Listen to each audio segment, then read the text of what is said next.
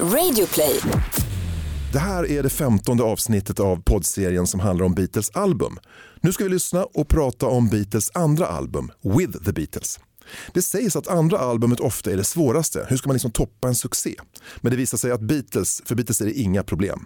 De har större självförtroende, sjunger bättre än någonsin och vi får också exempel på hur John och Paul har utvecklats som låtskrivare. Och dessutom får också George Harrison med en låt på ett album. Gäster idag är Anna-Charlotta Gunnarsson, musikjournalist, författare och programledare. Hon har fått flera priser för musikprogram på radio och du känner säkert igen henne från tv då hon varit med På spåret flera gånger och tagit sig till semifinal. Den andra gästen är Nathanael Dervinger, journalist, tv, poddproducent och programledare. Nu ska vi höra bland annat hur en svensk musikrecensent sågar Beatles vid fotknölarna och hur en annan engelsk musikexpert höjer Beatles till skyarna och jämför dem med Mahler. Jag heter Sven Hallberg, nu åker vi.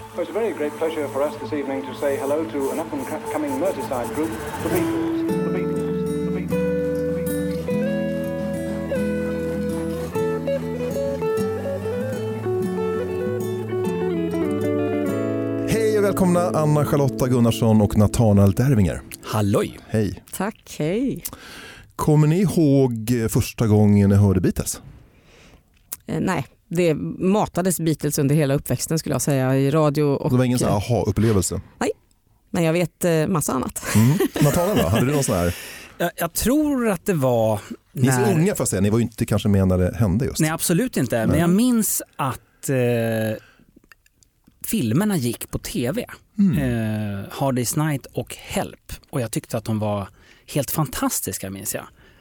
Och det kanske var för att jag var så liten då att jag fick vara uppe lite längre och titta på tv. Och det gick inte så mycket annat bra på tv för de är lite skruvade filmerna faktiskt. Men jag minns det att det var så häftigt. De blev liksom någon sorts kombination av så roliga rockidoler och eh, tv-gubbar. Mm. Så. Men sen gick jag och lånade på bokbussen. Revolver var det. Så var ditt första album? Som jag på. hade i min hand, ja, Mm. som jag hade lånat på bibblan. Men någonting måste ju ha hänt för du gick ju inte och letade efter så här Lennart Hylands skiva. Du måste ju fattat att det här ändå var så här musik, rock, något, någon kontrast mot eh, de, allt annat du såg på tv då. Det måste ju stuckit ut. Även om det nu var så att du fick sitta upp och titta på det här så, Ja, som en deal. ja men det gjorde det ju. Men sen, alltså jag kan inte säga att det är framförallt musiken jag minns mest, förutom låten Help som ju ändå var temat där. Men det jag minns mest var ju liksom Ringos ring som jagades av de där, den där indiska sekten som skulle hugga av den. Eh, jättemärkligt. Där har du hela handlingen. Ja, i princip. Ja. Ja. det var inte så mycket mer. Stackarn att de tvingades... Vad har du för favoritalbum? Vilket är ditt? Um, nej men det är så här, jag lyssnade mig till hela min Beatles-kompetens via Beatles-timmen som gick på radio eh, under slutet av 70-talet och repriserades under 80-talet. Och, så jag fick något slags eh, mischmasch av alla album och sen är det så jag har lyssnat på dem. Så jag, har inget, jag lyssnar inte på album på det sättet utan jag har lyssnat på liksom låtar. Låtarna, mm. Ja, och det tror jag är ganska klassiskt eh, och intressant. Något jag gärna pratar mer om sen. Hur eh, kvinnor och män lyssnar på musik eller i alla fall har gjort. Nathanael, har du något favoritalbum? Jag har pendlat faktiskt. Mm. Beroende på liksom var i livet man har varit kan man väl säga. Eller i, i liksom hur jag har upptäckt eh, Beatles lite grann. För att jag, menar, någonstans, jag är ju för ung för att ha upplevt det då. Men man har ju alltid vetat att de har funnits sådär och, och, och trodde mig under den perioden att jag hade lyssnat på skivor och liksom Sgt. Pepper var ju fantastisk, jag lyssnade på den och helt plötsligt så kommer någon och bara visar The White Album. Och jag hade inte hört en låt från den skivan. Och det var som att det var ett skämt. Liksom. Eh, Men det här, är det här verkligen Beatles med på all, Det här är ju fantastiskt. Och det, liksom, det, var, det var som en helt ny värld och att det var liksom ett dubbelalbum. Och, Hur gammal var du då? Jag, ja, det här var väl i, vad kan det varit, slutet på högstadiet, början på gymnasiet kanske? Ändå? och det, i tid är det? Ja, det är väl det slutet på 80-talet. Okej. Mm. Det var innan internet, baby. Nej, men det är ändå intressant med hur musiken lät i övrigt 88-89. Att Beatles sticker ut för dig. Ja, kanske. att de alltså- ändå känns relevanta för en, för en ungdom 88-89. Ja, det kan man väl tycka, men det, det, det fanns ju någonting ändå fascinerande i bara att de, de var ju så stora och som Anna-Charlotta sa, att de, det det var ju ändå liksom ett fenomen som alla pratade om då också. Mm. Eh, Även om det var föräldrarna så visste man liksom att de här är ikoner. Och, och sen är det fortfarande så att det är ju inte så himla länge sedan. Jag menar det är som att vi skulle lyssna på någonting som kom i slutet av 90-talet. Får komma ihåg även för då Nathanael på 80-talet. Så att, eh, eh, jag tänker att det var, de var överallt. Och jag var ju efter att jag hade lyssnat på de här Beatles-timmen totalfanatiker. Och när ett program som sen gick en gång som heter Beatles önsketimmen eh, sändes i radio så hade Anna-Charlotta Gunnarsson 14 år från Lysekil med en låt som eh, då var från eh, Rarities för att jag ville försäkra mig om att verkligen önska någonting udda. Så Ja, då, då, då kom det. Come Give Me Dina Hand och då var det, liksom, det var ju så jäkla coolt. Inte en människa hade hört det programmet mer än jag. Men det är underbart ändå att det så sent fanns liksom en Beatles-timme i radio. ja. Och lite konstigt. Nej, inte alls. Tänk, Kan- ja. Nej, men vadå? Det, det skulle ju vara som att ha, om ett tag kanske ha en, liksom ett, en Avicii special eller någonting. Det tror jag skulle funka. Och ni har fått mycket mails här. Har- Har du glömt Beatles andra album With the Beatles? Nej, det har jag inte. Vi ska prata om det idag. Och då tänker jag, jag läser just nu eh, en bok där jag har ett citat med Neil Aspinall. Han var väl Beatles turnéledare. Heter han så? Neil Aspinall. Han berättar när de kommer tillbaka från Sverige, där de var då, det här året. Eh, då står det alltså 10 000 skrikande fans, fans på flygplatsen i London och det var liksom starten på Beatlemania. De var överraskade. Plötsligt hade det liksom bara tagit fart. Jag läste också någon bok att det var inte så mycket smart marknadsföring från skivbolagets sida utan Beatles spelade sig till sitt kändisskap eller sin popularitet. De var ute och spelade hela tiden. Och jag läste en bok eh, om, som handlar om John Lennons brev. Alltså han sitter och svarar med handskrivna brev. Ibland så kanske han dikterar för någon annan. Men ofta svarar han själv och gör en liten teckning. Alltså Beatles jobbade väldigt mycket själva på att bygga en relation med sina fans. Men det där måste måste ju ha funkat till en början men sen kan det ju inte ha varit. Nej, det är klart. Sen vart det ju så stort naturligtvis. Men det var, ju, ja, det var ju hela det här att det funkade och Beatlemania för att, i och med att de också var så snabba med merchen är ju också någonting som skapade hela deras, alltså det fanns ju allt från strumpbyxor och eh, hattar till grammofoner och sånt där. Så att jag menar, man, man var jätte, det var väl det första bandet som egentligen satsade på det för innan så hade väl fankulturen mer varit ganska, alltså jag menar om det börjar med så här Frank Sinatra med att man liksom satt hemma och spisade skivor och kanske läste hemma hos och så växte det via rocken så var ju det här första gången som man verkligen kom hem med saker efter spelningarna också. Mm, mm. Men det är roligt att du säger det där att det stod så många på flygplatsen. För när de kom till Stockholm på just den där turnén då stod det ju typ tio tjejer Mm. där. Det, då var det inte så stort. Nej. Det var något som hände Någonting precis hände. där. Ja. Starten på Beatlemania. Ja, sannerligen. Hörrni, torsdagen höll på att säga, tiden var alltså 22 november 1963 när skivan släpps i Europa. I USA ligger man lite annorlunda i datum och, och skivor sådär. Men 22 november 1963 då händer det något fruktansvärt.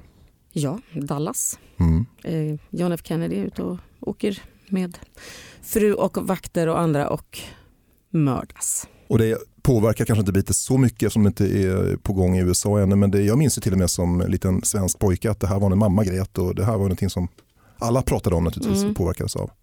Det här är också första dagen när man testar en satellit-tv-sändning från USA till Japan och Beatles andra album With the Beatles släpps i Europa.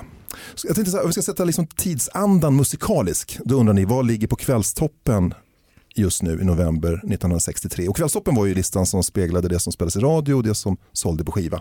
Då fanns den här figuren till exempel.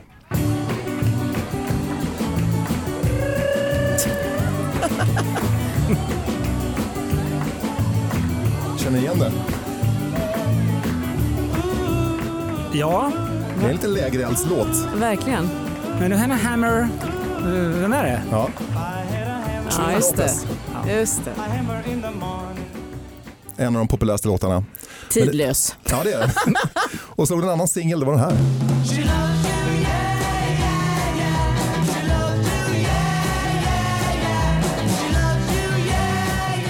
Beatles She Loves You, den fanns alltså inte med på albumet utan den fanns bara på singel. Ja. Klassisk, klassisk metod för dem. Ja precis. Eh, Och så var den här singeln väldigt stor också.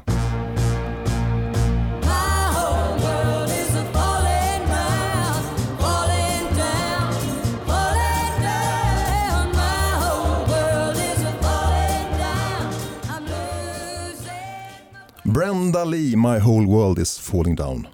Alltså vilken röst. Mm. Ja, Ja. Hörrni, vad kan man säga om omslaget? vackert. Jättefint. Ja, det är så snyggt. Man vill liksom vara där. Ja, det är så fantastisk komposition. De har ju svarta polotröjor och eh, de här tjocka luggarna, välklippta. Eh, eh, av fotografen.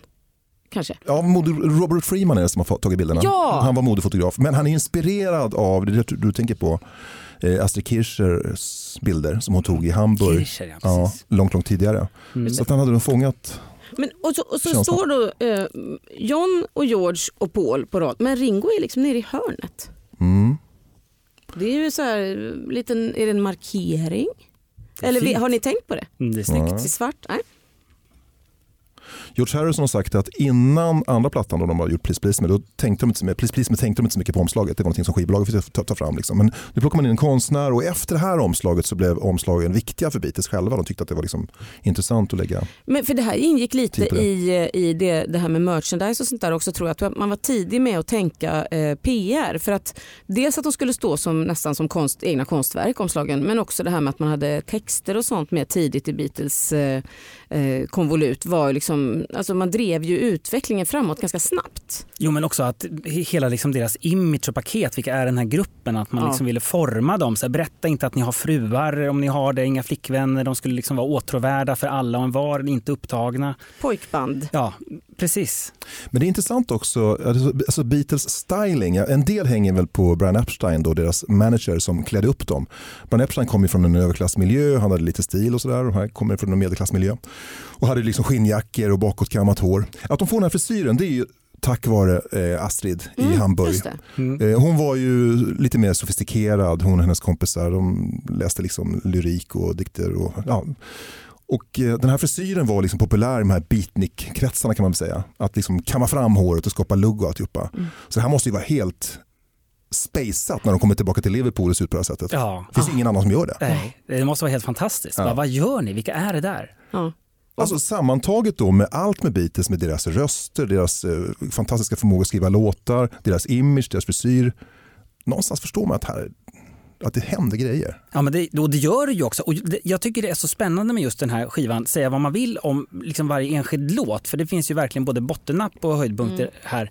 Men att det finns så mycket i, i både den här tiden och med den här skivan som man ser just, här händer det saker. Eh, och man ser också vad, vad som ska komma sen. Vi med, som har då allting Perspektivet. Ja. Ja, vi har ju perspektivet. Det visste man ju inte då så att säga. Och det är ju intressant just att se det för vad det är där och då. Ja, men just att det tog, att de spelade in den här skivan under eh, lång tid med liksom inhopp för de hade så mycket annat att göra också. Så det, det, det visar Ja, det var ju sommar och höst 63 som man spelade in den plattan. Och Ja. Ett sjukt turnéschema verkligen. Ja. My God vad de var ute och, släpp, och spelade singlar och sen, spelade in singlar och sen så släpptes de och sen skulle de spela och sen så in och spela in och sånt. och testa för skivbolag och testa för skivbolag. Alltså, det var ju inte så att Ja. de bara, okej smooth nu kör vi på, vi har Men det, liksom smörad märks ju, men det märks också på skivan på, att den är inspelad till skillnad från Please Please Me, första skivan som ju spelas in på en dag. Jag menar, bara det är ju makalöst. Men här har de ju liksom haft tiden att testa och spela in igen och liksom jobba med arren och så här. Den är ju mer välproducerad. Men man nu låter det som ändå att de har jättelång tid på sig, det har de ändå inte. Nej, inte med dagens mått mätt, Nej, men precis. då, Ja, då var det ju det. Det, det får man ju inte tänka Ja. på. Nej, man hör ju liksom till och med misstag där också. Mm. Det sjungs både falskt och man hör så här konstiga klipp i gitarrgränks. Men Jeff Emerick säger det som är då assisterande tekniker i studion på Abbey Road att eh, när de började spela in den här skivan så sa han, märker de att vad de har utvecklats sen Please Please Me, vad det har hänt mycket och det är en ganska kort period mellan första LPn och den andra. Men de har, de har liksom utvecklats otroligt mycket, både som låtskrivare och som sångare och de har fått självförtroende och det är en helt annan grupp. Mm.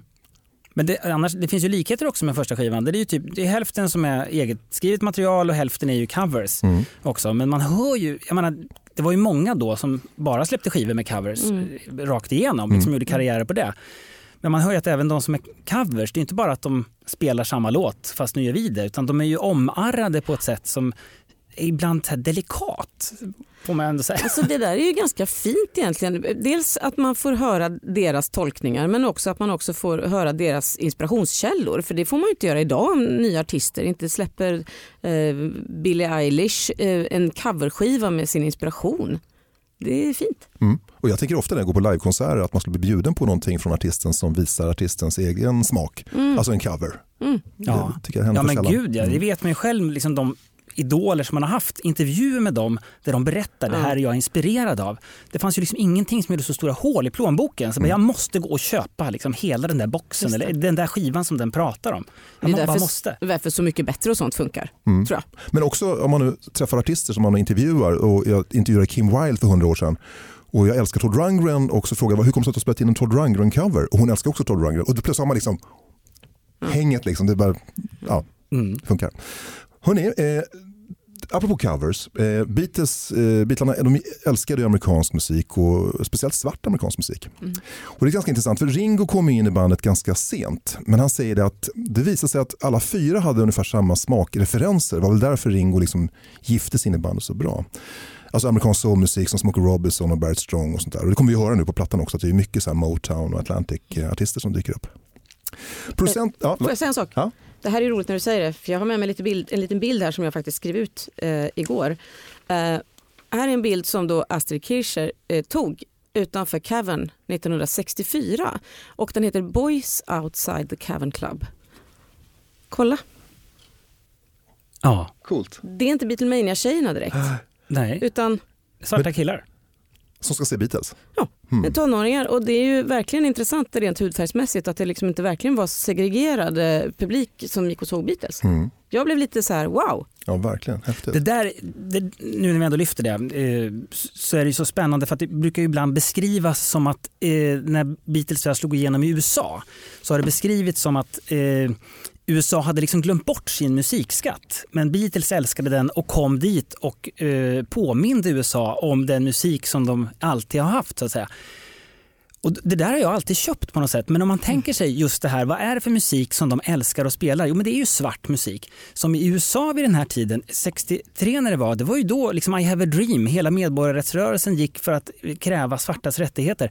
Svart musik fick ju inte ens spelas på radio. Nej. De fick ju inte spela på ställen, det var ju en segregation som liknade apartheid i fick- USA. Absolut, det fick, publiken var ju uppdelad till och med. Ja men till och med hade det. en föreställning för ena hudfärgen och sen så påföljde nästa. Ja, så att, att de kom, det var ju egentligen ungefär samma sak som att eh, Little Richard fick inte uppträda med Nej. Tutti Frutti i, i amerikansk tv och då kom istället eh, Pat Boone och Ja. körde en jävligt usel. Har ni sett filmen Green Book? Nej. Det handlar just om det här. Det är en eh, svart pianist som ska turnera i Södern 1962. Och han behöver en turnéledare eller en chaufför egentligen som kan ta för sig som skivbolaget säger. Och han får, tag, får en italiensk kille som är hyfsat rasistisk som ska köra, köra honom runt i söder. Och det vill säga att Green Book är alltså en bok 1962 som finns i USA för att svarta ska veta var kan de bo någonstans, var kan de äta, vilka toaletter får de gå på. Så det innebär att han som eh, kör bilen och chauffören han får bo på ganska schyssta hotell medan eh, stjärnan han får bo på sådana riktiga eh, skumma ställen med prostituerade och knarkare. Mm, Så att finns- 1962 är ju ex- extre, alltså USA är ju långt ifrån Ja, och det är typiskt att det är Beatles som verkligen blir de som representerar popmusiken fastän den här musiken finns på alla möjliga listor, speciella listor för eh, black artists. Mm. Och, De är inget annat än blues. Pat Boone egentligen. nej. Nej. Pat Boones version av Tutti Frutti är vidrig måste man säga och deras covers är bra oftast. Men historien upprepas, det var samma sak med rocken när Bill Haley blev liksom företrädare för rockmusiken som hade spelats av svarta långt, långt innan. Och nu ska vi börja lyssna på skivan. Eh, första låten eh, börjar bra tycker jag den här plattan i alla fall. It won't be long. Since you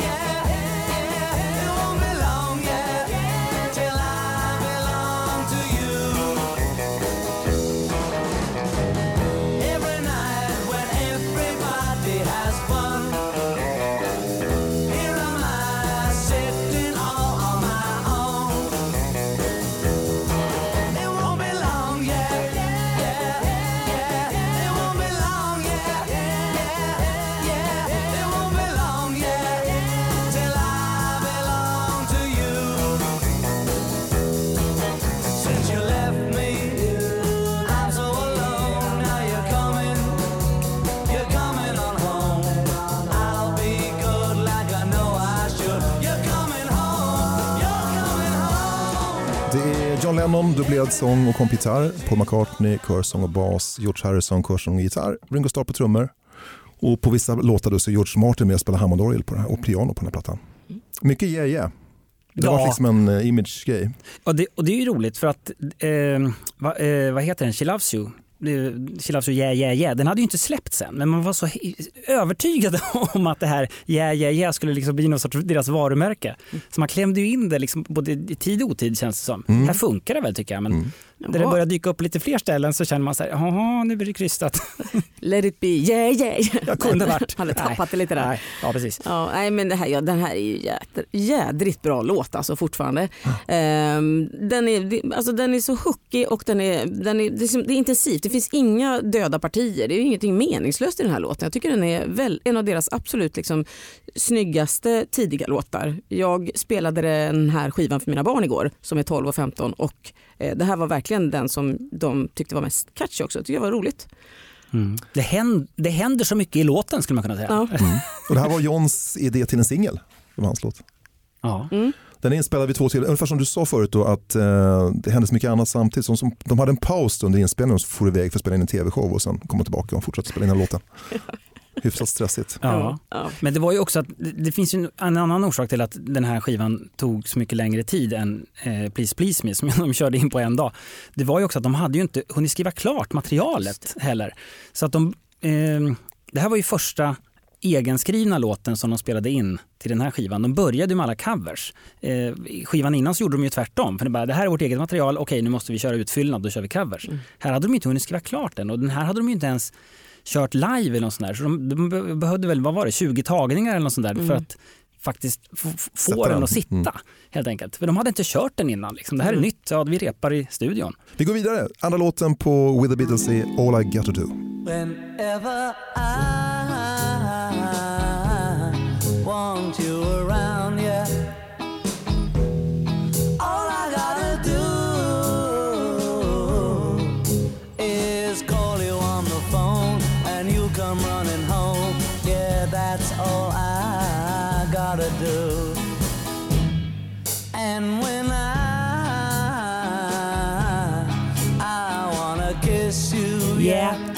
Där kom det.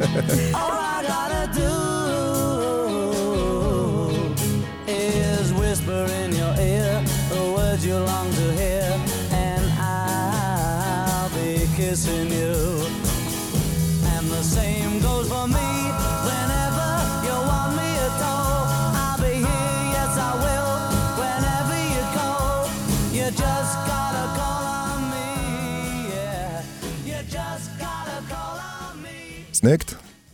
Ja, det är en John-låt. John sjunger och John har skrivit den. Här är ju Paul fortfarande liggande i bakgrunden. Alltså Beatles var ju Johns band från början. Alltså John, alltså han sjunger så sjukt bra. Jag tycker att det är ganska anmärkningsvärt. Man tänker att det här är satt liksom i tagningar, bara pang bom och det är ju liksom inga autotunes och skit på den här tiden. Eh, fantastiskt, den är ju verkligen ett eget instrument. Hans röst och väldigt, väldigt framträdande instrument.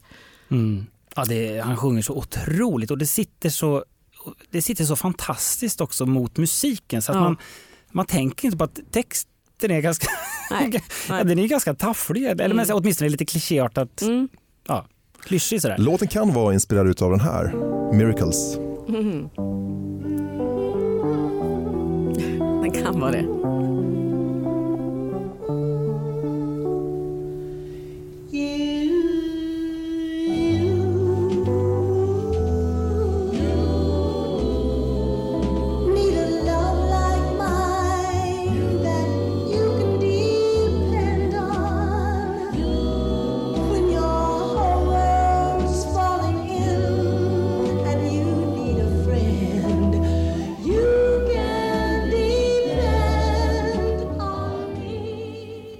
Det var i alla fall en grupp som eh, John och Paul lyssnade mycket på. The Ja, Miracles. sämre inspirationskällor kan man ju ha.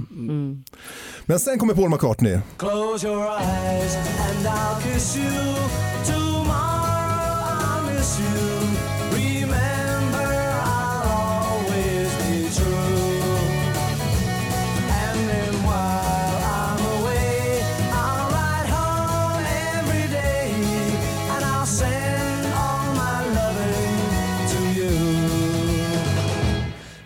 Pretend that I'm kissing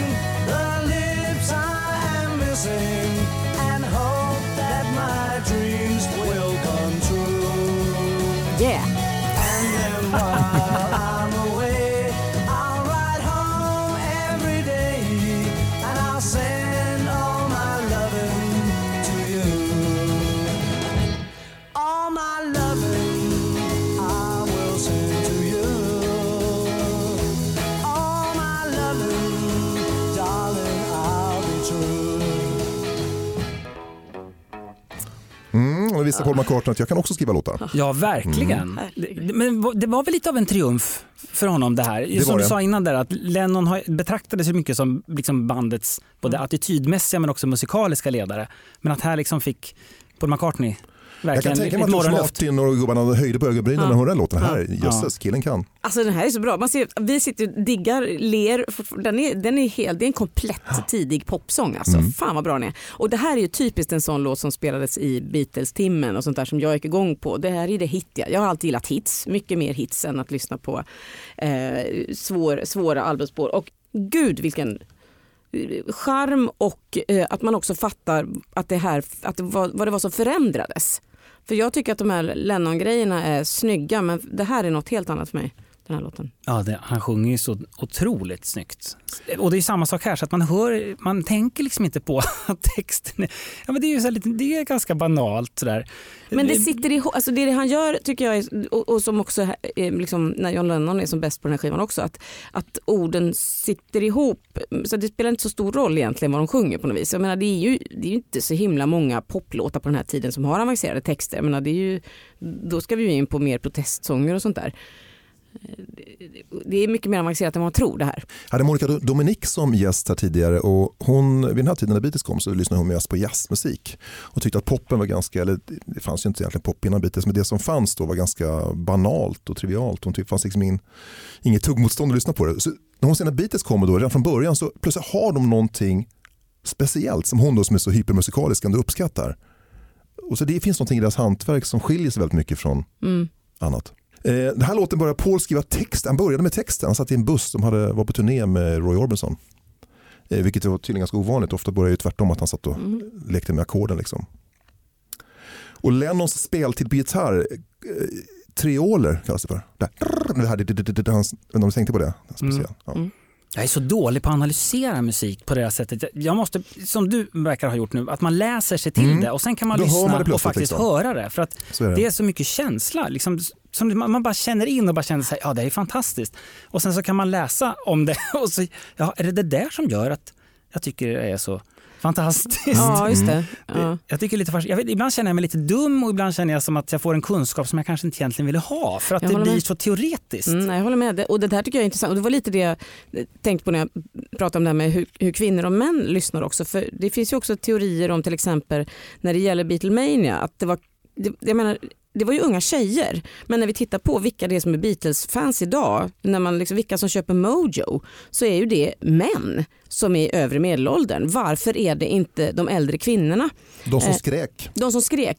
Och då, då enligt så här, eh, forskare så eh, Många tror att det helt enkelt var så att tjejerna kunde leva ut där och då. De hade sin katalysator på konserterna, man hade en gemenskap i liksom det här wow. Medan då killarna inte kunde göra det för det ansågs eh, ja, fjolligt, kanske nedvärderat fjolligt då, liksom till exempel att skrika åt en annan kille. Plus att man, eh, ja, men, eh, det var ju tjejernas arena, de hade tagit den. Så att då fick man skaffa sig andra sätt att lyssna på musik. Sitta med konvolutet, prata och, om liksom det här som du sa nu, trioler. eller- Så det kanske du sa. Jag var på en Paul McCartney-konsert för några år sedan och han körde mycket Beatles-låtar. Och när jag tittar mig omkring bland medelålders män så sitter de och gråter, inklusive jag själv. Och då tänker jag att de här småflickorna, de grät då. Ja, Och vi sitter nu. ja men Det precis lite så. Det är skönt ändå att Ja. det får komma ut någon gång. Ja, precis. Ja, Ja men det är det ju. Ja, jag förstår det. Men jag tycker, precis som du säger så blir det lite så här, fan det här extra grejset som man ska kunna om man läser på och så. Det, det, de kände bara som fan. Mm. Lyssna på småtjejerna. Ja, De precis. som vet Men alltså ändå, så här i efterhand när man sitter och tittar, då, då kan jag ändå tycka att det kan finnas en poäng med att hitta just sådana där saker. För att Ja. de detaljerna ger ju också en förståelse till det. Som Just du sa, det. där, att han skrev den här i turnébussen och att det var ganska ovanligt. Och, liksom, och sen bara rasslade han in på konserthallen i väntan på att publiken skulle komma så bara skrev han den där låten på pianot. Där Men han visste ju inte själv om att det var trioler kanske utan han gjorde det ju också för att han var en multi-geni. Det lät coolt.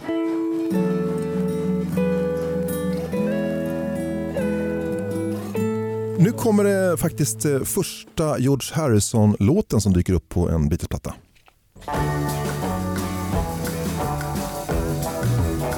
Since she's been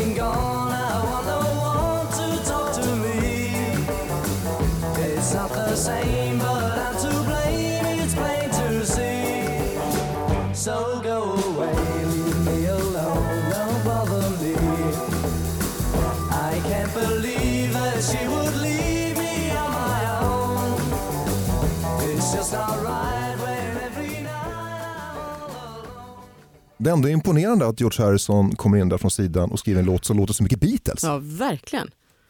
Um, och här, och det, det, som, det som jag tror för lyssnarna på den här tiden också blev att de eh, verkligen Låtarna symboliserar omslaget här. Det är en grupp. Jag tror inte säkert att man kunde separera de här rösterna från varandra så noga. Men nu kan, vi kan ju identifiera vem som är vem och så men det här är, ju, det är lite samma körupplägg och melodierna är så pass eh, sammanhållna.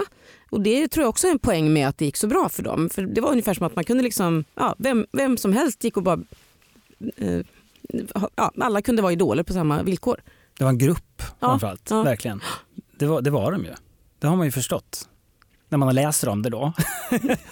I efterhand. Nej, men just att de bidrog, alla. Låtarna skulle inte låta så här om inte alla faktiskt bidrog med det de hade just där och då i studion.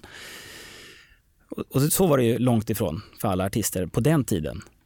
Mm. Det är demokratiskt. George Harrison låg sjuk på ett hotellrum och skrev den här låten sommaren 63. Det Ja, var den är inte- deppig. Det var inte helt lätt att spela in tydligen. Eh, här- De la till det här med latinamerikanska rytmer kom till ganska sent för att eh, hitta en lösning på trummandet. Här hade John och Paul börjat diskutera. De hade ju ett musikförlag tillsammans, eller de ingick i samma musikförlag. Så att alla låtar heter ju att de är skrivna av Lennon McCartney fast de inte alltid är det. Ibland kan det vara John eller bara Paul. Så diskuterade de, skulle vi ha med George i den här lilla duon? Men det bestämde de sig för. Sa, nej vi struntar i det.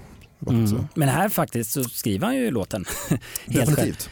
Men, och jag har alltid gillat den här. Eh, så läste jag om den bara häromdagen, att George Harrison själv han tyckte inte alls om den. Eh, så här, kan man ens kalla den för låt, typ, hade han uttryckt. Eh, och, och jag vet inte om man var hård mot sig själv just för att det där att han faktiskt var exkluderad från det där parskrivandet. Ah, han fick dåligt självförtroende för att han inte fick vara med i Lennon, McCartney och Harrison. Inte Förlag. konstigt. Nej, Nej, det kan man förstå. Man kan förstå att killen när de väl splittras släpper ett trippelalbum. Ja, det fanns mycket i garderoben. Ett uppdämt behov. Ja. Men nu kommer en låt som är ett sånt här 50-50 samarbete mellan Paul och John. Little child, little child, little child, won't you dance with me? I'm so sad and lonely. Baby, take a chance with me. Little child, little child, little child, won't you dance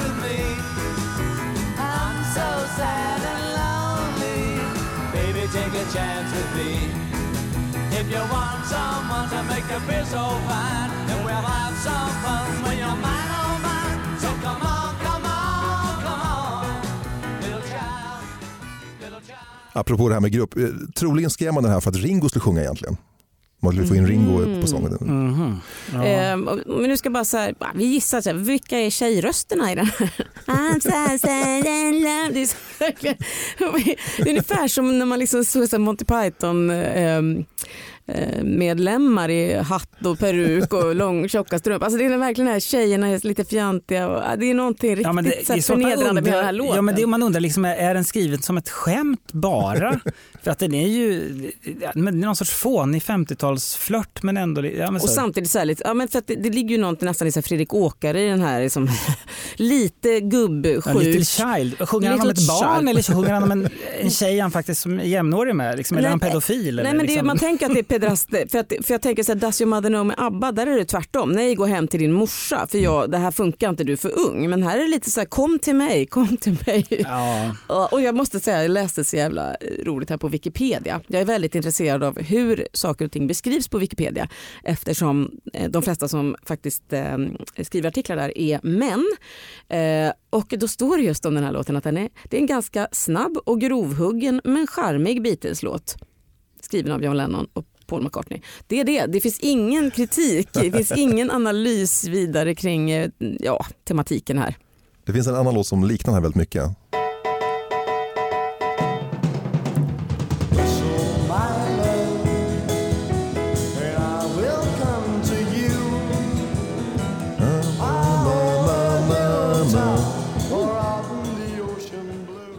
Du ser det, man kan inspireras. Herregud, årets melodifestival är ingenting mot nej, verkligen inte. Jag undrar hur det där uppfattades då, Little Child. Det, det var ju klart det var en helt annan tid, en helt annan människosyn Mm. eh, förstås. Ja, Det är faktiskt så. Troligtvis så här, lite check och fräsig. Ja, jag tror det. Jag tror, alltså det verkar, om man tittar på vilka som skriver på Wikipedia så är det ju ändå nutidsskrivet och det verkar ju inte som att folk kanske heller reflekterar idag alltid över det här. Så att, Paul McCartneys pappa Jim McCartney hade ju en skivsamling. Jag tror han spelade själv också. Men de, han, det spelas mycket Broadway-musik hemma hos McCartney och även hemma hos Lennon. Och hans mamma gillar ju den här genren. Liksom. ja. Och Lennon till en början tyckte väl det var ganska okej. Paul älskade det nog. Men sen kanske George blev lite mer kritisk med tiden. Men det fanns ju en låt som jag, jag, jag, jag bara tänker mig att det, var här, det här var liksom Pauls idé.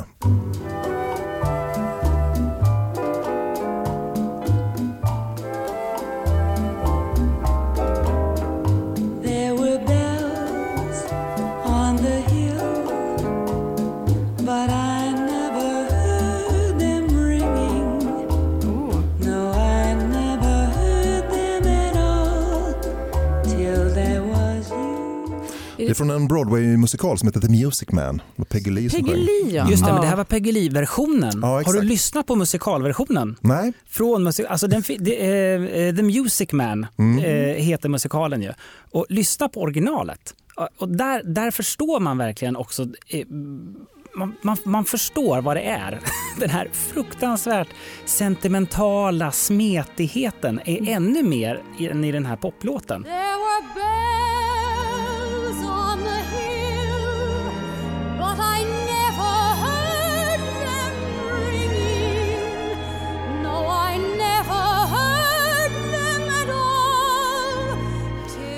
Och man förstår också varför John Lennon kunde till, liksom, ha en väldigt stark aversion mot då Paul McCartneys förkärlek för det här smetiga när man hör originalet. Men man förstår också vad var det för musikalisk värld de växte upp i. Men också så intressant att tänka på vad det här ledde till framöver. Om man tänker på att Paul McCartney sedermera gör eh, Silly Love Songs som ett svar på John Att det börjar redan här någonstans. Det här, eh, men liksom säg någonting med din musik. Ja, ja. men tills den här veckan så har jag alltid trott att det här är en Paul-låt. Tills jag började läsa på om den. Jag tycker det låter Paul McCartney.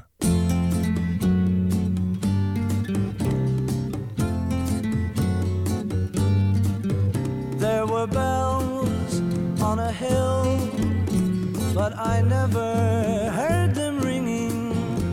No, I never heard them at all till there was were birds in the sky, but I never saw them winging. No, I never saw them at all till there was you. Then there was music and wonderful roses. They tell me in sweet, fragrant meadows of dawn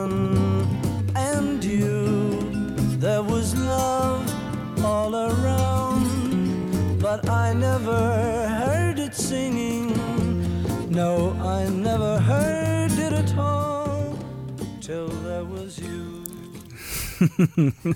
ja, man hör ju den där bossa-låten med Peggy Lee-versionen. Det är ju den, den sitter ju mer. Men det är ju vackert. Det är ju Ja. fantastiskt Alltså, vad han sjunger. Ja. Men vad, vad menade du? Jag trodde att Paul hade skrivit den här. Jaha, Jag har inte- skrivit Ja, jag har inte den. tänkt på att det här är en Nej. cover. Nu, nu, kan ni, jag hör de här öronen så hör jag att det kanske avviker lite grann från det Ja. Paul gjorde. Men Nej, men, han gör det till sin låt. Ja, men det säger ju en del om också hans status att man tänker att han kunde ha gjort den. Mm. Alltså jag, fan vad bra han är. Och så även om John Lennon kanske inte i första hand skrev här låtar så gjorde han ju faktiskt Good Night på vita dubbeln. Mm. Den är ju jättesmörig. Mm. Och det var ju inte med ironi. Det var ju, Nej men visst, nej, men, och, och, jag menar, det där, vad ska man säga, det här drömska har ju också alltid funnits för honom. Liksom det, det här och sentimentala samtidigt som han har den här hatkärleken till det som när det slår över till kitsch. Men det kan ju också vara så att han faktiskt kände att så här, okej det här är Pauls grej. Jag, jag, alltså att han hade mutat in det i området och så ibland så sipprar det fram. Eh, för det kan ju ibland bli så också att nej, men okej, du, får, du får ta hand om det här så blir jag den. Att man automatiskt eh, tar den plats som är ledig så att säga. Mm. Han behövde lite mer LSD, John Lennon, för Mm. att gå to- totalt in i regressionen i det här sentimentala barnstadiet. Drömvärld. Ja. nu kommer en Marvelettes-låt till som Beatles gör en cover på. Den låg etta i, det var första USA-ettan för skivbolaget Motown i december 1961. Åh. Och så här låter det med Beatles.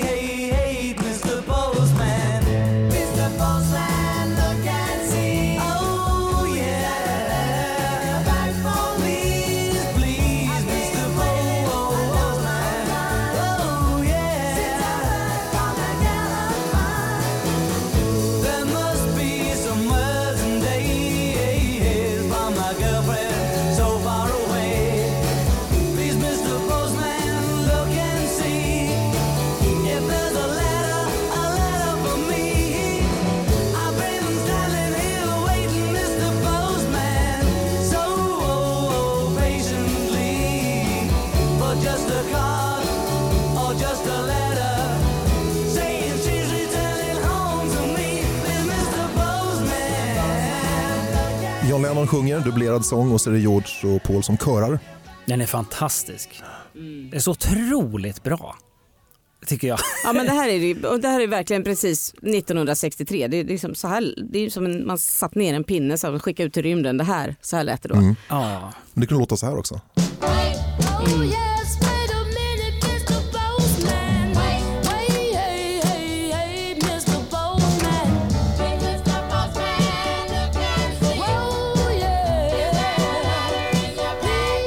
yeah. Jag nu sticker jag ut hakan i ett Beatles-program, men att Beatles ibland inte hade riktigt soul.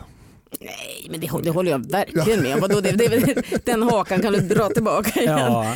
Nej vad fan om man jämför men det går inte att vara, alltså, du kan ju inte vara soul och komma från Liverpool på det sättet som Marvelettes kunde vara. Liksom. Det här är ju, det, dessutom ägde ju Marvelettes låten, de äger originalet. Det här är ju, eh, man får se det som en version, en brittisk ja. pojkbandsversion.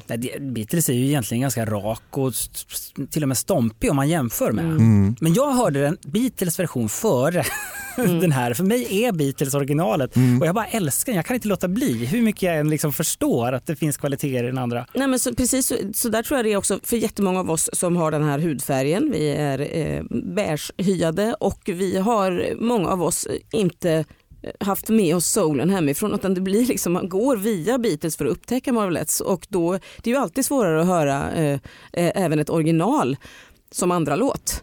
Precis så, som i USA 64 så behöver vi Ja. Pat Boone. Fan, det är för, förfärligt men vi, får, vi håller på att liksom, eh, reparera det här nu. Ja. Och det är kanske ett annat program. Jag tänker på det här, hela den här mods-grejen när eh, Mm. ungdomar slutet på 50-talet plockar upp eh, svart musik och Jamaica, ja, ja, exakt, visst. letar fram singlar och sådär. Ja, och sen exakt. stöper man om det här, det blir small faces och kings och man gör Visst. liksom, det blir poppigt av det. Ja. Och sen så gör man samma sak med diskon för det var ju också, det är ju hela den här Saturday Night Fever, är byggd, hela den här historien är byggd på modsgäng från Nordirland liksom. Så att liksom man bara, fan. Mm. Hela tiden bytt hudfärg för att det ska bli mainstream liksom. Ett poddtips från Podplay. I fallen jag aldrig glömmer djupdyker Hasse Aro i arbetet bakom några av Sveriges mest uppseendeväckande brottsutredningar.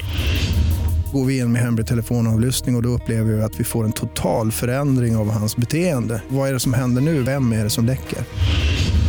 Och så säger han att jag är kriminell, jag har varit kriminell i hela mitt liv men att mörda ett barn, där går min gräns. Nya säsongen av Fallen jag aldrig glömmer på Podplay.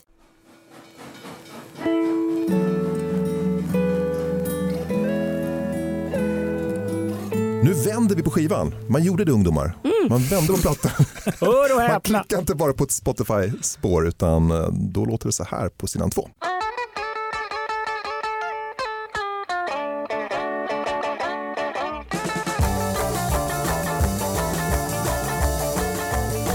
Soul.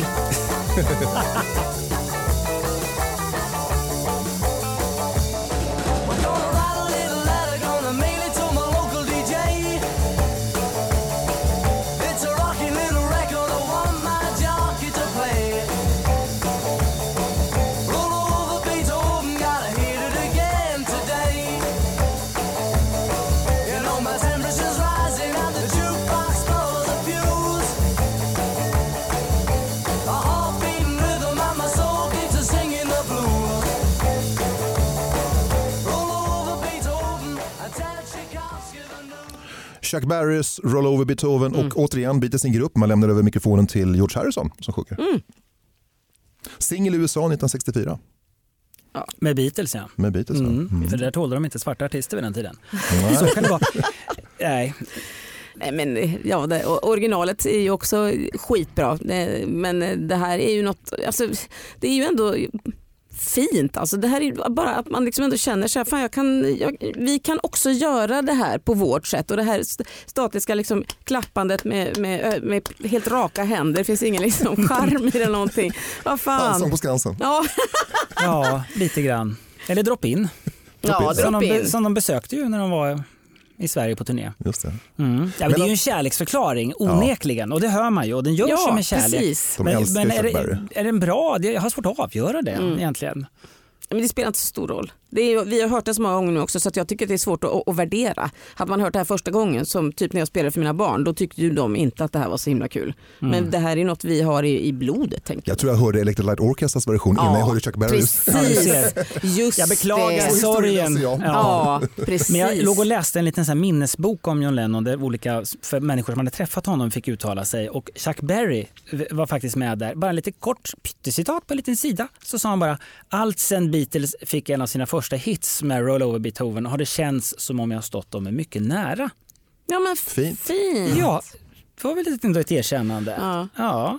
Men det har ju uppfattat helt rätt. För att det var ju som vi pratade om tidigare här innan vi började spela in att eh, det var ju den musik, eh, den artist eller låtskrivare de lyssnade på Alltså som hade flest låtar av det de spelade så var det Chuck Berry. Mm, ja, som, de spelade, som de själva spelade, ja. Exakt. spelade live framförallt. Live, ja. Mm. och De älskar Chuck. Berry. Ja. Men det är också så roligt för att, vi, f- f- alltså, för att det är så länge sedan och, och så, så kan jag lätt få för mig att, liksom, ja, att Chuck Berry är en så jävla mycket tidigare artist men det är ju inte, det är bara några år emellan får man komma ihåg. Det är ju liksom, alltså, så kan jag känna ibland att det svindlar att liksom, Loreen vinner Eurovision, alltså det är sju år sedan redan. Det är ungefär så långt det är mellan Chuck Berry och Beatles här liksom. Mm. Men det var ju det de växte upp med. Ja, men liksom, det är ju inte så att det, här, att det är liksom en jättegammal låt som de plockar upp igen utan den är ju ganska nära i tid. För dem då För, ja. för dem då ja. Ja, nu är om- jättegammalt. Jag måste be om ursäkt. För att jag, I något program tidigare här så sa jag att eh, Beatles var influerade av alla möjliga artister. Men jag tror inte att Elvis hade någon stor inverkan på Beatles. Aj, aj, aj, så fel jag kunde ha. Jag läser ju nu att det var ju den artists låtar de spelade mest av live. Kanske inte all, alltid att Elvis har skrivit låtarna men att det var låtar han framförde. Troligtvis inte för han skrev väl typ bara en låt va? Ja, alltså Men han Presley- var ju bra ändå. Elvis Presley Ja. var Johns stora idol. Alltså, han säger det, när han hörde Heartbreak Hotel 1956, då är John Lennon 16 år. Det ändrade hans liv. Ja, det är klart. Alltså, han, så- han har ju hela hans stil. Alltså Ja, han ser alltså, ut det- som exakt. Elvis när han är, Ja. när han är 16-17 år. Och hur lät Heartbreak Hotel då? Well, since my baby left me, well, I found a new place to dwell. Well, it's down at the end of Lonely Street, that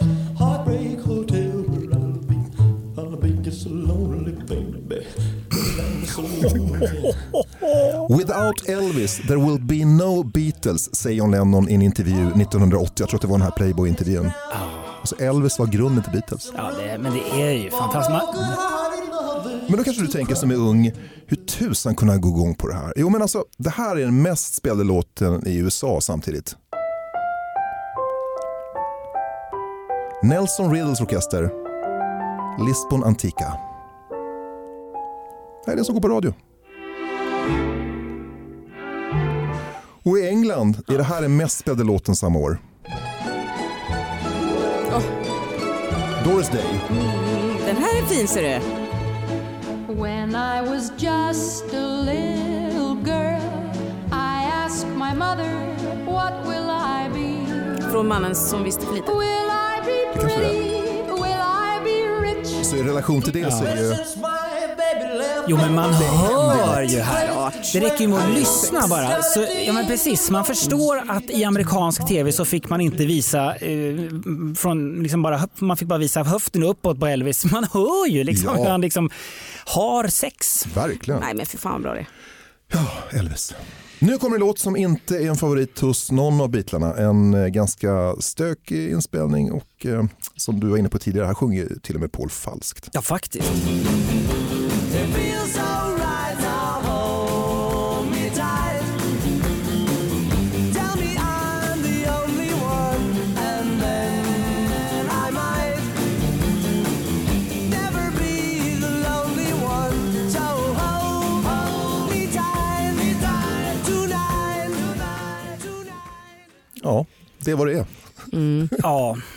Alltså, det här är ju väldigt lik Please Please Me på många sätt tycker jag uppbyggnadsmässigt. Alltså samma oh, please please me. Oh, yeah. alltså, fast den saknar ju charmen. ja men jag menar inte att den är lika bra. Men jag tycker att den har, de har snott sin egen...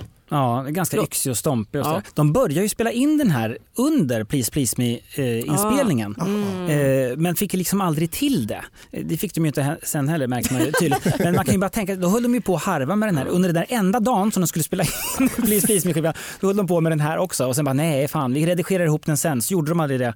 Och sen så började de spela in den igen. Det här satt jag och läste igår. Jag tänkte men hur fan hamnar den här på skivan egentligen? Jag måste ta reda på hur gjorde de egentligen? Och sen så tog de om ett försök igen under With the Beatles. ja, och ändå Ja, blev det, det så blev här. som det blev. Ja, det blev som det blev. Men jag läste då också att så här, ja, men det är ju egentligen en ganska stompig rocklåt, men på den tiden så kunde man inte ha basen så, så krämig som man egentligen skulle vilja, för då hoppar nålen av skivorna. Så, här. så lyssna på den idag och dra upp basen ordentligt, då blir det en ganska schysst rocklåt. Så bara, jo, Eller inte. eller inte. Precis. Why? Ja, tack och hej. Här kommer en bra cover.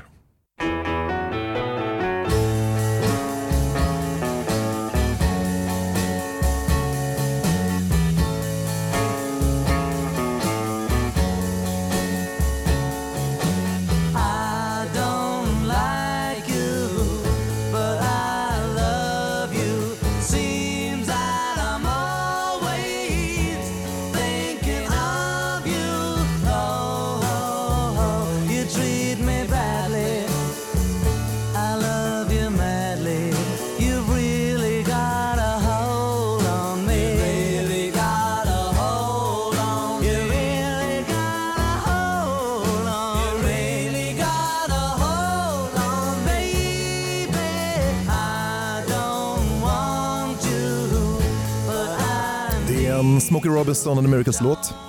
You really got a hold on me. Det var B-sidan på singeln I should have known better som jag hade. Den är ju så otroligt bra. Den här låten och den här versionen. Det är, jag tror att det är en av mina favoritlåtar alla kategorier. Faktiskt. Wow! Men jag tycker så otroligt mycket om den här. Och jag vet inte riktigt varför. Nej, för jag gör, gör inte det. Måste man veta varför? Jag, nej, jag ty- men för mig är den mer som en, ja den är fin men jag tycker nog mer om originalet då. Jaha, nej, okej, där blev det jobbigt. Nej, det här är fint, det här är fint.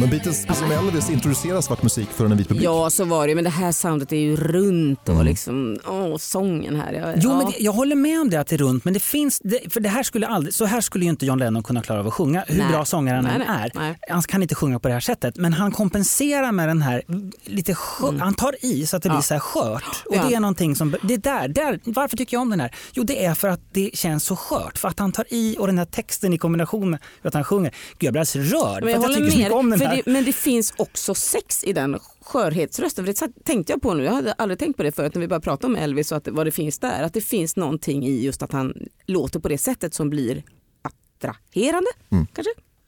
Ja, om inte annat liksom att man vill så här, ta hand om honom på något sätt. Eller ligga med honom. Det är ju väldigt, det beror på vad man har för dra, ja, läggning. Ja. ja. Det ena utesluter inte det andra. Nej, ja tack gärna. Mm. Hörrni, nu det så att Beatles eh, hängde ju med Stones. Mm. Och eh, vid den här tiden så spelade Stones bara covers. Men eh, John och Paul hade ju börjat skriva låtar och eh, de skulle liksom visa Keith och eh, Mick. Det är inte så svårt att skriva låtar, vi kan skriva en till er. Så de hade en sån här halvfärdig låt när de kommer till eh, Rolling Stones eh, replokal. Och jag tror, som jag förstod så skrev de klart den liksom i replokalen med Keith och Mick hängande över ryggen. Och och så här låter det i Stones då, version.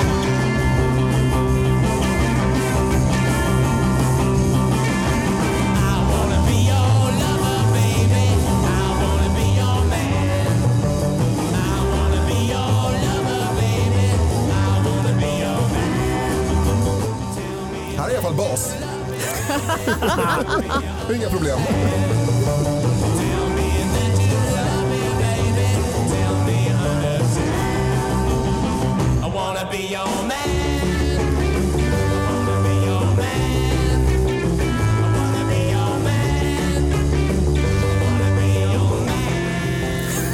Nah! Rolling Stones I wanna be your man skriven av Lennon McCartney. Här borde ju på något sätt historien ta slut bara. De borde ha lämnat eh, låten till dem och sen bara, vad bra, fine, ni fick en låt av oss, vi tänker inte spela in den. För det här, jag, jag tycker ju Rolling Stones version av den här, det må vara en ganska simpel och egentligen fånig låt, men det är ju någonting med hur de framför den och sen så Mick Jagger som sjunger. Man bara säger kom och ät upp mig Mick, gör det nu. Lite Ät. elak nästan. Ja, slå mig hårt och älska mig samtidigt. Det, är- men det, är, jo, men äh, det är ju fantastiskt. Nej, mer ät upp mig faktiskt någonstans.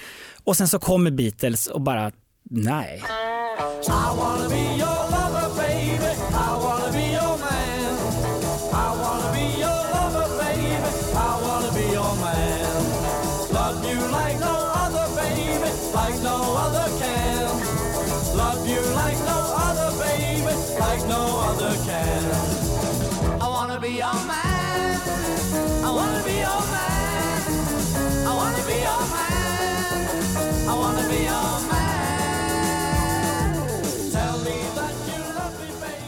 Alltså den här ljusa kören är så här, det är något så här, vad fan händer? Ja, men de försöker liksom kompensera Ja. för eh, Ringos ganska så här, jag tappar potatismos på golvet-sång. Liksom.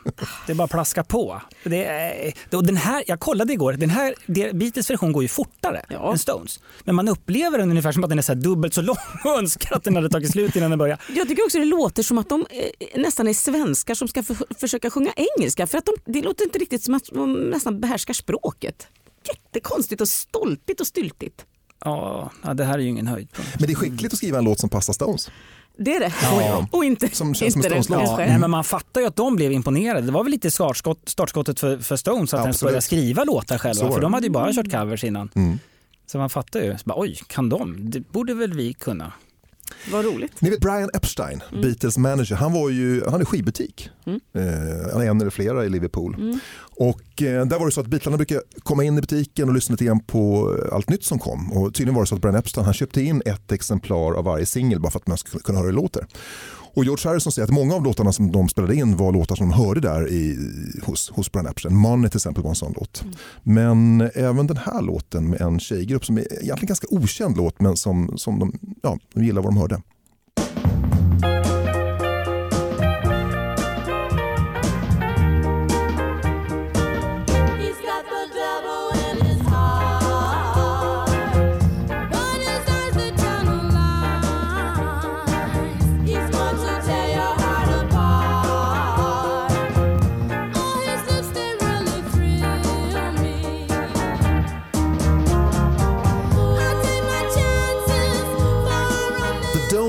Och det fascinerar ju ofta Beatles refererar till kvinnliga grupper, Ja. kvinnliga amerikanska grupper. Verkligen. Det är faktiskt väldigt lite pratat om. Eh, överhuvudtaget alltså. Att de, för att det finns ju någonting i det, hela deras eh, eh, stil och sång som faktiskt är lite, alltså just att de är, inte har problem med den här stylingen och pojkbandskänslan. För det känns verkligen som att de har drag av eh, eh, ja, så kallat kvinnliga drag. Liksom. Mm. Ja, men någon sorts andro- androgynitet. Ja. Mm, Får man säga precis. så? Absolut. Nowadays. Mm. Mm.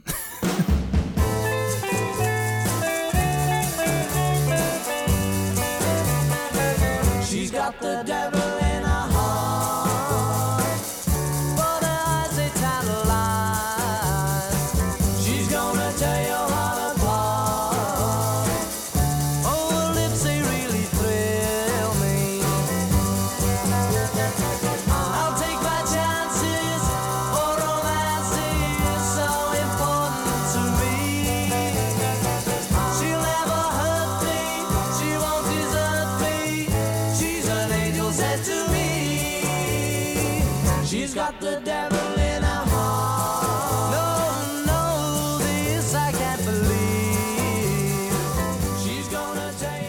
George Harrison som sjunger.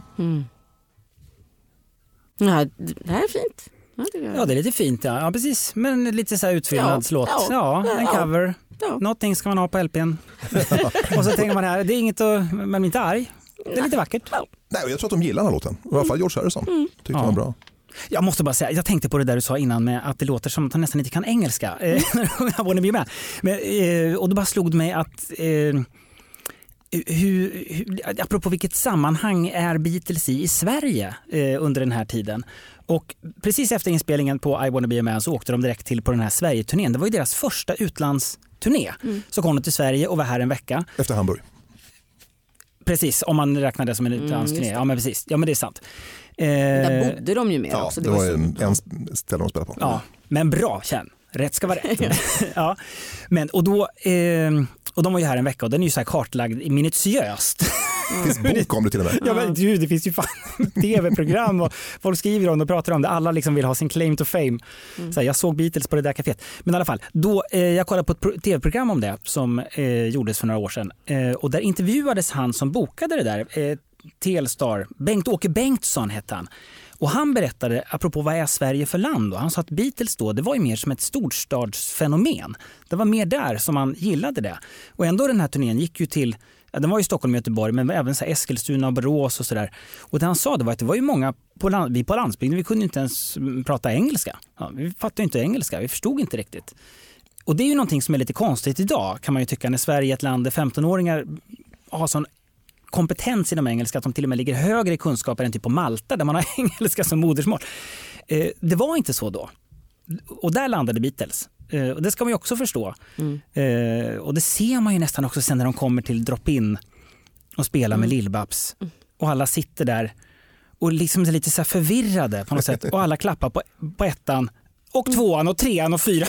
liksom. Och så sen drar det igång lite snabbare låtar. Det blir ett jävla klappande sådär. Och man ser att de är inte vana vid det där riktigt. Men det kanske är en del av, av skärmen då med Beatles, att, det också, att de var tydliga för många. Man fattade lite ord mer kanske än man hade gjort förut. Ja. Men också att det gick rakt in. Man ser, på de inspelningarna, liveinspelningarna som finns synliga från den tiden, hur otroligt tajta de Ja, är. I liksom, man fattar, de kommer till någon jävla gympasal på någonstans där de aldrig har varit eller i en tv-studio och de bara går upp på scenen, pluggar in, tio sekunder senare så bara one, two, three, four, dum, dum, dum, så Ja, drar de igång. Och det sitter som en smäck alltså. Man förstår att folk blev De spelar knockade. så jävla mycket ihop. Ja. ja, men det är ju det att de hade spelat så sjukt mycket. Det bara satt där. Du pratade tidigare om en rolig recension. Jag tror att det är den låten som kommer nu han, du, du tänkte på.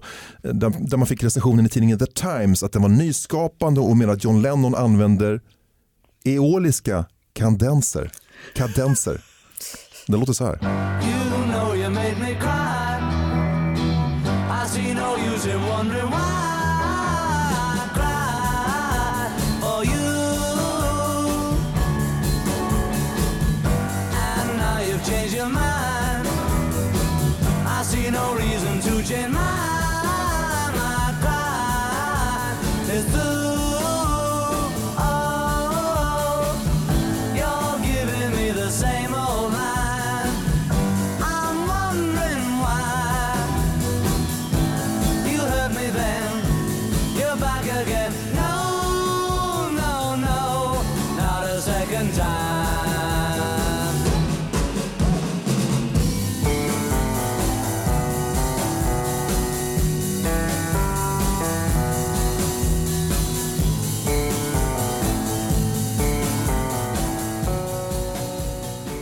det är tydligen en speciell komposition då, där det är 14 takters vers och 10 takters refräng vilket då tydligen inte är kutym att man skriver på det sättet. Men det här om inte jag missminner mig var typ något de skämtade om i bandet. Att de tyckte det var ganska roligt att det var någon som hade skrivit sådär. Och eh, det här är ju egentligen något av det värsta jag vet tror jag. När man ska liksom, så fort någon kliver ner från så att säga, klassisk musik och lyssnar på lite pop och så hittar man någonting som refererar till den egna världen. Då blir det fint med en gång och då ska man hitta allting i det som liksom eh, är den yttersta kvaliteten. Vad fan, han har väl bara skrivit något, han har inte tänkt på det. Nej, nej, och så var det ju. Och jag menar, apropå det där att teoretisera någonting som är Ja. så känslomässigt som Ja. musik. Samtidigt så måste jag då tala emot mig själv i det här. Ja, För att jag, jag, jag kollade också den där John Lennon-intervjun i Playboy där han pratar om det här. Att så här, vi hade ju ingen aning om vad det är, jag vet fortfarande inte, det låter som exotiska fåglar sa han. Så jag var tvungen att gå och kolla, kolla den här recensionen och han går verkligen igång. Det är inte bara de här e eoliska ka kade kadenserna som han pratar om i slutet på Not a second time vars ackordföljd exakt motsvarar Mahlers Das Lied von der Erde. Är det.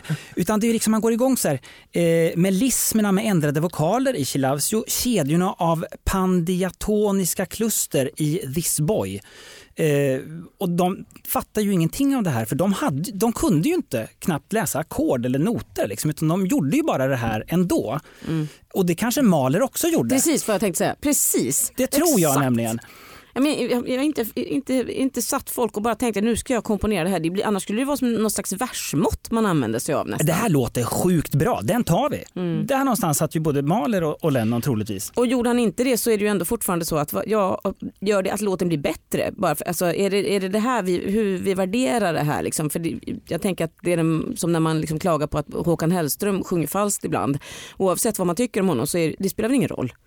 Och, och, han gör någonting som folk blir berörda av. Och Jo, nej men, och sen, jag- vill verkligen inte liksom pissa på de som kan, Kan musik, något? Nej, musikteori. inte jag och det, jag menar, det är heller. otroligt Nej. viktigt. För jag menar, det är en kunskap som är bra och Ja. viktig liksom, i såna här sammanhang. Och, men det säger ju också någonting om att, för allt det här som, vad hette han, William Mann på The Times som skrev det här. Han, så, han hörde ju ändå det här i musiken så Mm. jag tvivlar inte ett ögonblick på att faktiskt det här finns. Eh, och han, Och hörde han blev det. lycklig. Ja, och han blev lycklig på sitt sätt, absolut. Men det roliga är ju just, som du säger det där, att han, John Lennon skrev ju inte det här på det här sättet, utan det var ju bara, det här låter bra ihop. Eh, och det ger en känsla av någonting som, jag menar han är ju liksom, det, det är ju där någonstans Det här svänger. Tycker svänger. jag. Ja, nej men precis. Det är ju liksom när mm, genibegreppet börjar dyka upp. Det är ju det någonstans. Jag kan egentligen inte det här men någonstans så kommer det här ur min kropp bara. bara hur gör karn tänker man då. Det är ju fascinerande. Och här sitter vi och har det här fortfarande kvar. Våra eoliska ka- kadenser. De exotiska fåglarna. En sak som vi inte har berört det är hur Beatles recenserades när de var i Sverige. Det är ju väldigt kul. Ja. Har Ja. du så citat? Om jag har. För jag, jag umgicks ett tag med en tjej som sa att ja, min pappa har sågat Beatles. What? Då visade det sig att hennes farsa var Jonny Olsson som då jobbade på Nya Värmlandstidningen som skrev den här famösa sågningen i Karlstad.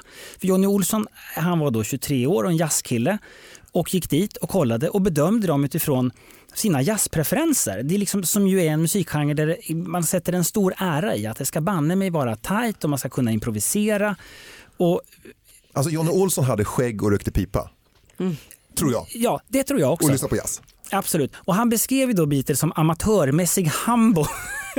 typ. På scen, fyra långhåriga, smalbyxade, högklackade, svartkostymerade gossebarn. De gaggade glatt med varandra, ägnade sig åt en enformig stil och var huvud- överhuvudtaget, för att använda ett musikuttryck, ganska corny. De spelade ofantligt orytmiskt. Det var den sågningen. Det var Som sen, ja men precis. Och det, det där har ju förföljt honom resten av livet sen. Han, har ju- han, han, är, han är. Sveriges decka. Ja men lite grann så. Det var ju så han beskrevs, även internationellt har ju den här citerats. Och han, han har hela tiden blivit ombedd att uttala sig om det här, vilket han vägrade konstant. Tills när det var, eh, jag tror det var Sgt. Pepper som firade något jubileum eller något sånt där, då man gjorde ett minnesprogram om det och då fick man ändå Johnny Olsson att säga, men okej då, jag snackar väl om det där. Och han kände liksom så här, det där var så jävla länge sedan. Och han sa ju då att han stod ju för den där recensionen just utifrån sin jazzpreferens och tyckte att de var ganska otajta faktiskt. Det var ingenting som eh, han ens gillade och han tyckte inte de spelade bra. Och då fick han också följdfrågan kring, eftersom det var ett Sgt. Pepper-program, så här, men i backspegeln då när du ser hur de har utvecklats. Ja vänta här nu, det där var ju där och då. Ja, det var ingen spådom. ja, nej men okej. Men när du ser hur de har utvecklats och, och kan du bedöma då Sgt. Pepper på något annat sätt eller ser du deras utveckling i någon annan bild då? Och då säger han, ja men det var ju en studieproduktion. Stoppa in fyra normalbegåvade apor i en studio och ge dem en bra producent så kan de åstadkomma underverk. Han är kvar där. Johnny Olssons revansch. Pipan. Ja, Inte hänt ja, men jag ser det ändå lite grann som en revansch. Ja, för Johnny. Ja, det tycker jag. Ja.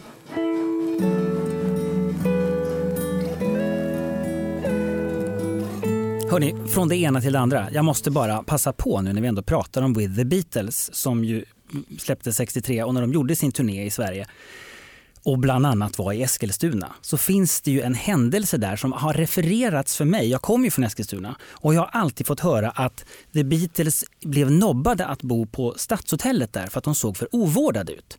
Så jag har försökt gå till botten med detta. Stämmer det här verkligen? Och jag har inte fått det bekräftat. Utan det är fortfarande så att det här, jag misstänker att det här är lite av en myt. För vissa påstår att de faktiskt åkte direkt upp till Stockholm för att de skulle vara med i Drop In dagen efter. Medan andra hävdar att de bodde på eh, Lilla hotellet, heter det, som låg eh, Eh, de bodde inte på Stadt då, utan de bodde på ett annat hotell. Men om de blev nobbade eller inte, det, det vet man inte riktigt. Däremot så blev de faktiskt nobbade på restaurang Metropol som låg precis tvärgatan vid, eller bredvid Stadshuset i Eskilstuna. På grund av hårlängden eller? Nej, för att de inte hade slips. Och det här var på kvällen.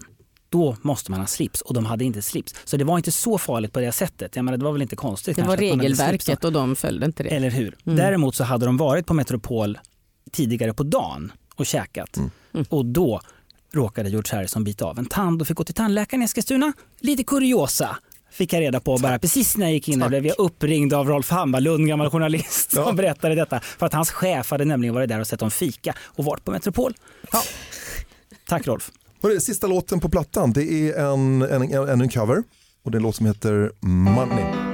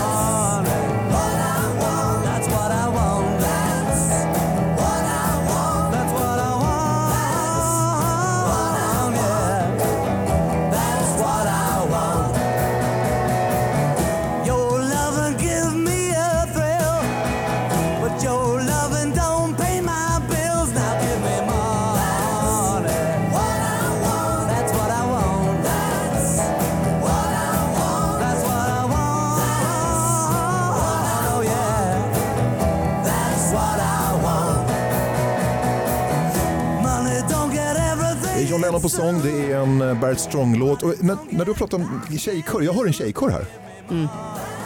Jag håller verkligen med. Eller hur? Ja, och det är ju det här call and response, eh, soulen, liksom, gospel. Det är, det är fint. Men det är inte min favoritlåt. Va? Är du galen? Nej, men vi, vi, vi behöver inte tycka lika. Nej, men du kan vara galen ändå. Mm. ja. Så här lät den när de gjorde audition för Decca. Ja, kul.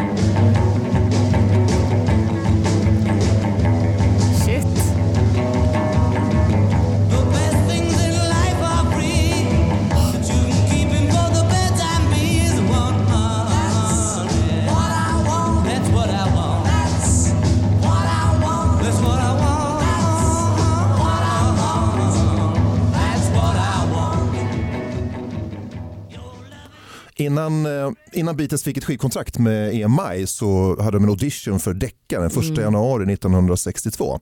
Och jag tror det finns 15 låtar från den här audition och eh, alltså ärligt talat när man hör det här så ja, man kan ju förstå att skivbolag kanske inte liksom nappade direkt. Alltså, det fanns säkert andra grupper som lät ungefär Men det var likadant. väl också så att Decca hade en, någon annan artist på gång så att de hade, de, de, det var väl inte helt lätt. Det är ju taskigt i efterhand att vara så himla förmäten och säga att gud vad korkade ni var. Eh, tiden förändras. Jag tänker snarare så att George Martin hör någonting när Beatles börjar få honom så här, "Nej, men vänta, så, det här är en Ja. oslipad diamant, här, här finns det något. Han gillar deras charm, han gillar, ja, för han hör själv vad han kan göra med det. så är det.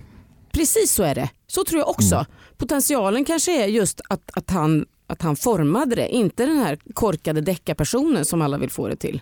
Ja, men inse att den här energin som man ändå hör här också, att den går att kanalisera och Ja men att han hör i huvudet vad han kan göra. Jag tror att det är det som är hela nyckeln. Mm. För en, det, det ska ju till att det är någon som vet precis var, vart det ska. Ja, man inser liksom att jag är en bra producent. Jag kan Ja. göra, hjälpa dem att bli det de vill bli. Ja, För jag hör vad de just vill det. bli. Precis, precis. Och jag menar, det, det, den är bättre än originalet, får man säga så? Ja, det får man göra. Och eh, The Sonics version som kommer sen. Ja, nu ser ni på Barrett Strong då. som- Okej, vi vill, ja. Barry.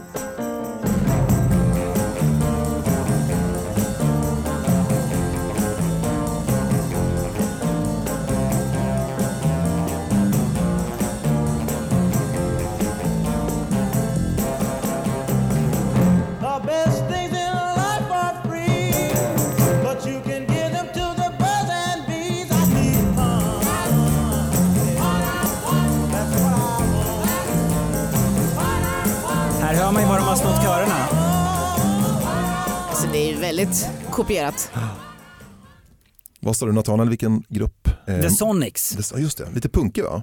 Ja men verkligen. Mm. För det, det Beatles på något sätt adderar och John Lennon adderar, det är ju den här skrikiga, distiga, eh, gapiga, punkiga känslan. Så det har inspirerat Sonics?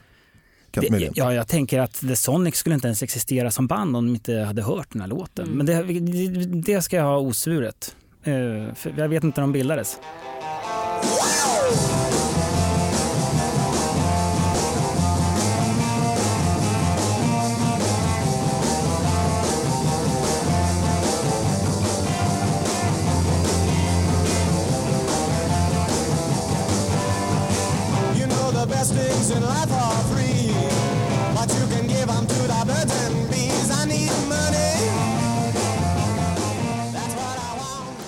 Jag tycker jag var den bästa versionen. Ja, håller med dig. Ja, det är ju en fantastisk garagerock. Ja, men eller hur? Den är ju underbar. Men jag tror inte Verkligen. den skulle existera utan Beatles tolkning av... det är klart att den inte skulle. Den är ju verkligen en förhöjning. Det är liksom som att det går tre, en trappa Ja, upp. precis. Tack för det här trappsteget. Jag går vidare. Ja.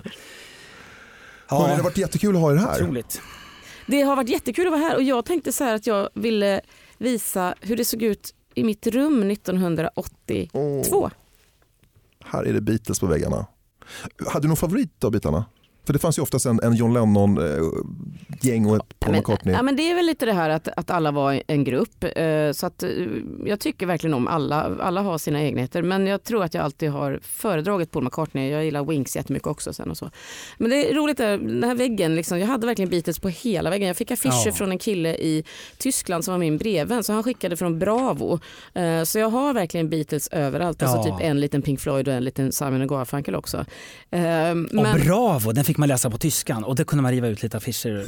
Oj, jaha, Ja, wow. Ja, nej, men jag tycker det var verkligen, Beatles var halva mitt liv alltså ett tag. Jag älskar att jag får sitta och prata om det. Jag är så glad att jag får komma hit. Jag är glad att du är här.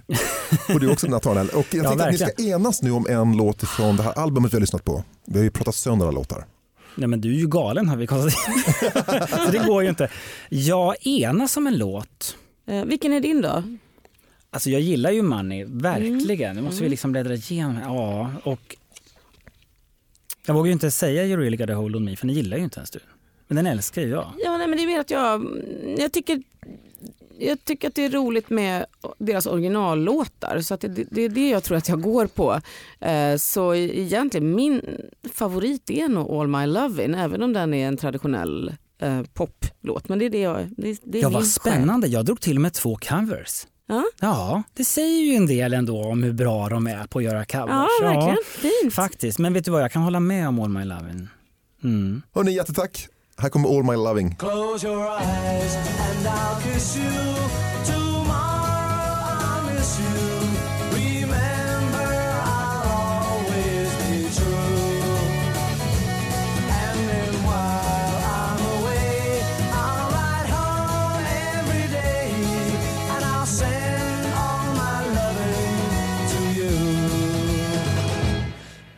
Pretend that I'm missing the lips I am missing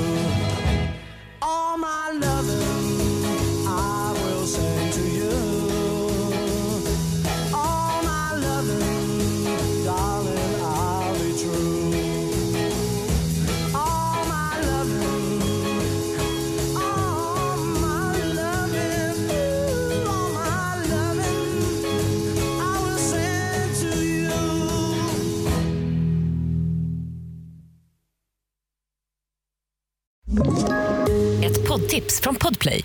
I podden Något Kaiko garanterar östgötarna Brutti och jag, Davva, dig en stor dos skratt. Där följer jag pladask för köttätandet igen. Man är lite som en jävla vampyr. Man har fått lite blodsmak och då måste man ha mer. Udda spaningar, fängslande anekdoter och en och annan arg rant.